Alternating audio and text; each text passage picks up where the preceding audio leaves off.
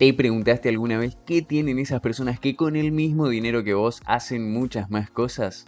Hoy te comento 7 hábitos que estas personas seguro que tienen y que necesitamos cultivar urgentemente si queremos ser financieramente efectivos. Quédate por acá, así comienza tu entrenamiento del día.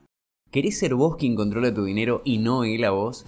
Entonces estás en el lugar correcto, quédate y descubrí lo que tenés que saber desde cero para dominar tu economía. Encontrate con tips, entrevistas, noticias, guías y mucho más que te acompañarán en donde sea que estés. Soy Alejandro Ortiz, te doy una cordial bienvenida, esto es Tu Coach Financiero.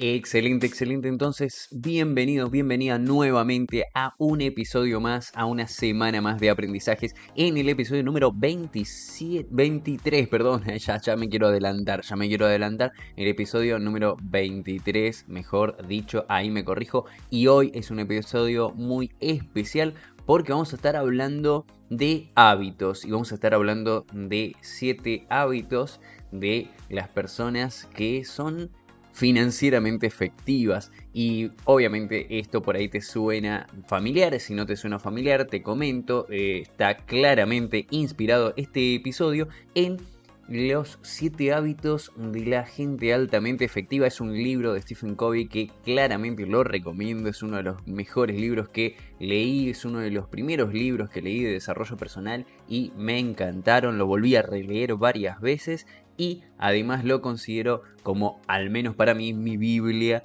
de 7 hábitos. Por supuesto, estos hábitos que te voy a estar comentando acá no son esos. Ahí Stephen Covey tiene otros hábitos que son para la vida en general. Acá vamos a estar hablando de hábitos que son o que por lo menos detecté a lo largo de mi experiencia que tienen aquellas personas que administran de una forma, digamos que les es efectiva, que de alguna forma que les funciona. Y como decíamos en la intro, a veces nos pasa que vemos amigos, conocidos, familiares, ¿por qué no? Eh, cualquier tipo de persona, vecinos, que tienen una organización diferente de su economía. Y estamos hablando de que estamos en el mismo país, con más o menos los mismos recursos, pero resulta que nosotros estamos con deudas, sin ahorros, no sabemos de inversiones y puede pasar que hasta estemos preocupados por cómo sobreviviremos la siguiente temporada, la siguiente semana, el siguiente mes. Entonces, ¿qué nos está faltando? ¿Qué podríamos aprender de esas personas que sí eh, tienen algo diferente? Y acá vamos a ver siete hábitos que entiendo que estas personas están aplicando y vamos a comenzar por el primero y entiendo que el primero no, no, tienen un orden, no es que primero hay que ser tal cosa y después otro, simplemente los enumeré así del 1 al 7 como vengan. Puede ser que después le encontremos algún orden, lo voy a ver, vamos más hacia el final, vamos a ver si hay un orden o no, pero por lo pronto los quiero comentar por lo menos para que los tengas en cuenta. Y la primera es ser una persona previsora, ser previsor, previsora, anticiparnos es decir, este tipo de personas entiende que el presente lo es todo. A ver, ¿cómo, ¿cómo, es que es previsora pero entiende que el presente lo es todo? Estamos de acuerdo, el presente es el bien más preciado que tenemos, el futuro es algo incierto que todavía no llegó, el pasado es algo que ya pasó, valga la redundancia, pero del pasado podemos aprender, por supuesto, que podemos aprender qué es lo que nos dejó como enseñanza, eso es lo principal que podemos entender del pasado. Con el futuro, aun cuando es incierto, esta persona sabe que el presente en algún momento estará en ese futuro. Entonces, esta persona, con esta actitud, con este hábito, se pregunta por qué no preparar el terreno para que ese presente sea más óptimo, dado que el presente es lo más preciado que tenemos, en algún momento del futuro estaremos viviendo ese presente y entonces esta persona se pregunta por qué no reservar un poco para ese presente. Las personas que tienen este hábito de la, de la previsión se imaginan, se imaginan algunos escenarios posibles y se preparan para ello. Esa es la gran diferencia. Comprenden estas personas que aunque no puedan aportar mucho, aportan lo que tienen a mano, comienzan con algo, lo que sea. Lo que sea es mejor que nada, como siempre digo. Comienzan, por ejemplo, con un fondo de emergencia para aquellas cosas que pueden ser imprevistos, pero luego van por más, por un fondo, por ejemplo, de apoyo a una jubilación, a un retiro, a un apoyo a la vejez. Nunca dejan de lado el hecho de que ellos mismos, o sus familiares, claramente, vivirán en un futuro en el que necesitarán algo extra para afrontar ese futuro. Entonces, el primer hábito es ser previsor, ser previsora. El segundo hábito de estas personas que son efectivas financieramente es ser protagonista. ¿Y qué estamos hablando de cuando hablamos de ser protagonista? Se trata de una actitud de ir a buscar lo que se quiere, no se quedan solamente esperando un pago, esperando cobrar pasivamente. No trabajan para que le proporcionen dinero, para que le den dinero. No está a la espera del dinero, sino que sabe que es un proveedor de servicios o una proveedora de servicios. Y eso más allá de que sea un emprendimiento o se esté trabajando en relación de dependencia. ¿Qué quiero decir? Aunque se esté trabajando en relación de dependencia, se preocupa por buscar más. No espera simplemente el fin de la quincena o el fin de mes. Siempre está en una posición de superarse. En este sentido, es normal ver a estas personas afrontar más retos y no huir de los retos. Este tipo de personas se, se hace cargo, diríamos, se hace cargo de sus decisiones no culpa a los demás, se coloca junto a los problemas para buscar la solución, o se entiende que si, si, está en alguna situación problemática es parte del problema, porque siendo parte del problema será parte de la solución. Y usa esa creatividad para buscar alternativas para que lo dejen más cerca del lugar al que quieren estar. Entonces, esta persona es protagonista. Vamos con el tercer hábito. El tercer hábito sería ser minimalista. Y estuvimos hablando de esto en el episodio número 21, que te recomiendo que lo vayas a escuchar para que mm, entiendas ahí de qué se trata cuando hablamos de ser minimalistas. Por supuesto acá lo vamos a repasar brevemente. Y es que se trata de comprender qué es lo verdaderamente importante en nuestro día a día y quedarnos con eso. No se trata de ser extremadamente austeros, mezquinos y vivir con lo mínimo posible. Al contrario, cuando dejamos, cuando dejamos en nuestras vidas lo que realmente nos es útil, lo funcional, lo que cotidianamente nos hace felices, nos damos cuenta con cuántas cosas extras vivimos. Cosas que nos sobran. Estas personas que viven en el hábito del minimalismo se dan cuenta de que no requieren 20 prendas diferentes para ser felices, no requieren pasar tiempo eligiendo la combinación perfecta de colores, entienden por sobre todo que el tiempo es el bien más preciado y entonces invierten el tiempo en mejores cosas. Vamos al punto número 4. El hábito número 4 de las personas que son financieramente efectivas es ser organizados, es ser organizada.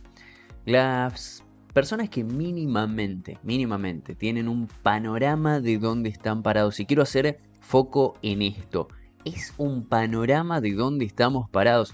No necesitamos, no estamos hablando acá de ser administradores de empresas para ser ordenados, ser la maricondo de, los gastos para ser ordenados. Si no saben quién es, es, una famosa japonesa que justamente hace eh, un ordenamiento de, de las casas, de placares, de ropas y demás. Ahora, el orden como todos estos hábitos, por supuesto que se entrena. Todos estos hábitos que estamos hablando se entrenan. Un hábito, para repasarlo, un hábito es algo que lo hicimos tantas veces, ya sea conscientemente o inconscientemente, pero lo hicimos tantas tantas veces que de alguna manera se automatiza. Y luego ya ni necesitamos pensar, ya ni necesitamos pensar en qué vamos a hacer eso, en qué estamos haciendo eso, porque ya lo tenemos como un hábito. Y te lo pongo en un ejemplo muy sencillo, cuando nos estamos cepillando los dientes, por ejemplo, no estamos pensando los movimientos circulares, ascendentes, descendentes, verticales, etcétera, que estamos haciendo en cada uno de los dientes y cada movimiento de la mano. Lo hacemos instintivamente lo hacemos inconscientemente, mejor dicho, porque a lo largo de los años lo hemos practicado muchísimo desde que nos han enseñado nuestros padres hasta que luego a lo mejor nosotros descubrimos incluso una, una mejor técnica, etc. Pero no estamos pensando en eso. Bueno, este tipo de personas no anda por la vida diciendo qué organizada que soy, qué minimalista que soy, qué protagonista que soy, sino que lo hace porque en algún momento lo practicó. Entonces, volviendo al tema del orden.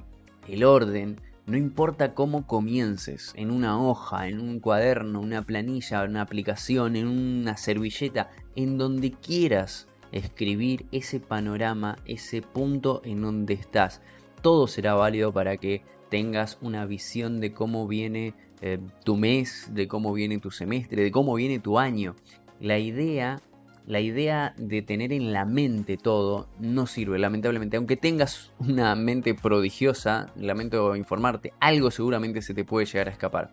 En mi canal de Instagram, y acá también te voy a dejar eh, los links a, un, a recursos gratis, cursos sencillos para organizarte y en la descripción te voy, a, te voy a dejar una planilla automatizada con unos videos muy sencillos de entender y de comprender y de cómo comenzar a organizarte con el dinero si todavía no tenés ni idea de cómo hacerlo. Así que te recomiendo ahí que vayas a la descripción del podcast, hagas un clic en el link y vas a estar ya teniendo un breve curso con unos videos, con un ebook también gratuito que te puede llegar a servir para comenzar a ordenarte si es que nunca tuviste eh, un acercamiento a este tipo de planillas. Vamos con el quinto, la quinta, el quinto hábito para aquellas personas que quieren ser más efectivas financieramente. Y el quinto hábito implica la positividad, ser positivos. Ahora, muy bien, hay mucho, hay mucho en internet de ser positivo y acá yo quiero hacer una, por lo menos una observación, una mirada diferente y tiene que ver que no significa que estés feliz todo el tiempo y estés viendo el clásico vaso lleno constantemente. Eso la verdad que no sé si sería muy cercano a la realidad. ¿A, a qué me refiero? Cuando cuando atravesé mi, carrera y certificación de coach ontológico, por ejemplo, pude comprender que tenemos vaivenes emocionales constantemente. Es decir, constantemente estamos en diferentes estados de ánimos. Durante los días, las semanas, los meses, siempre estamos en algún estado emocional, en algún estado de ánimo y no siempre es el positivo, no siempre es el feliz y eso está bien, eso no lo podemos forzar y lo tenemos que aceptar como estemos en ese momento. Entonces, sería al menos, sería al menos imprudente decirte que vas a estar siempre positivo o siempre positiva. Como todo hábito, y que lo estuvimos diciendo hace un ratito y se entrena, el ser positivo implica hacer un esfuerzo por ver el aprendizaje de las situaciones adversas que tenemos. Es decir, tener un foco suficiente como para ver un poco más allá de la situación actual. Es decir, podemos evitar la tristeza, podemos evitar el estado emocional en que estemos, pero luego comprender que la actitud está por sobre las capacidades que actualmente tenemos en ese momento y que en combinación con la actitud de proactividad, seguramente vamos a poder encontrar una salida. Es decir, busquemos las oportunidades incluso en aquellas situaciones más difíciles. Lo que quiere decir que si tenemos que estar o atravesar un momento difícil, lo atravesemos, nos demos el espacio para atravesarlo y una vez que lo atravesamos empecemos a ver qué aprendimos, qué aprendizaje podemos sacar de ello y seguir hacia adelante. Y esto tiene que ver muchísimo con los últimos dos hábitos que vamos a estar viendo también. Y el anteúltimo, el sexto hábito justamente, es el hábito de la persona aprendiente, es decir, una actitud aprendiente de capacitación, no solamente de capacitación teórica. Lo que digo es, difícilmente una persona que sea efectiva en el área, en el área financiera no se haya instruido en ese área. Alguien que entiende que requiere ser protagonista, como vimos hace un ratito, entiende que tiene que incorporar conocimientos, probar cosas nuevas, tener una curiosidad permanente que le permita interesarse por eso que le importa. Porque le importa, le importa su futuro porque es una persona previsora como vimos al comienzo. Entonces le importa eso y comienza de a poco, comprendiendo lo básico, a ordenarse con una economía, con su economía personal, por ejemplo, registrando los gastos, los ingresos, y luego pasa a comprender las inversiones, a estudiar un poco más de eso, a ver qué necesita para hacer su primera inversión. Y la hace y analiza qué pasa, y registra, y anota, y aprende de la experiencia, y no se queda quieto o quieta. Prueba con un poco, pero prueba de a poco para perder el miedo e ir aprendiendo sobre la marcha. Consulta con expertos, pide asesoría, está en contacto con las personas que buscan lo mismo. Esto, esto lo hace cada vez más experimentado, experimentada y le trae beneficios como el crecimiento, por supuesto, en su propia economía y el no caer en tentaciones como estafas, por ejemplo. Así que fíjense si no será importantísimo el tener, cultivar una actitud aprendiente. Y por último, es una persona resiliente y aquí este, es como un resumen y un sustento al mismo tiempo de todo lo demás que habíamos visto. Una persona que cultiva el hábito de la resiliencia, se va formando con todo esto y va adquiriendo y sabiendo que no todo saldrá como realmente se quiere. Es decir, lamentablemente, aunque hagamos los planes, puede que no salgan y seguramente te puedo ya ir asegurando que no van a salir exactamente de la misma manera que te la imaginaste, y aunque te la hayas escrito y me hayas hecho caso de gestionar planillas y demás, muy probablemente algo suceda y no sea lo que tengas predeterminado entonces. La idea es levantarse de esa pequeña caída las veces que sea necesario para aprender de lo sucedido y volver a intentarlo. Es decir, no volver a intentarlo, porque no me gusta esa palabra, volver a hacerlo. Es un hábito que sostiene a los demás porque en donde en algún momento flaquee alguno de los otros hábitos, este lo va a estar sosteniendo. No, no significa tampoco que nos levantemos a toda costa, cueste lo que cueste. Descansemos, repasemos, y volvamos al ruedo. La resiliencia implica, implica que tomemos los aprendizajes suficientes como para ir nuevamente, ir nuevamente, ese es el secreto, pero con lo incorporado anteriormente, buscando una manera diferente y superadora de eso que hicimos. No se trata de ir y chocar muchas veces con lo mismo, porque ahí estaríamos hablando más de ser testarudos más que resilientes. Entonces, estos son los 7 hábitos que te los dejo acá rápidamente para que los veas, para que los entiendas y que te pique la curiosidad de estar viendo la próxima vez a esas personas que están haciendo cosas diferentes.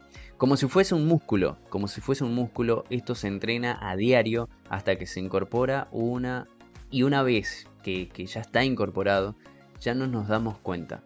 Es un ya que es un hábito y una automatización que ocurre de la repetición suficiente de veces, por supuesto. Ahora que ya sabes estos, que ya sabes cuáles son, por cuál, por cuál de ellos vas a comenzar.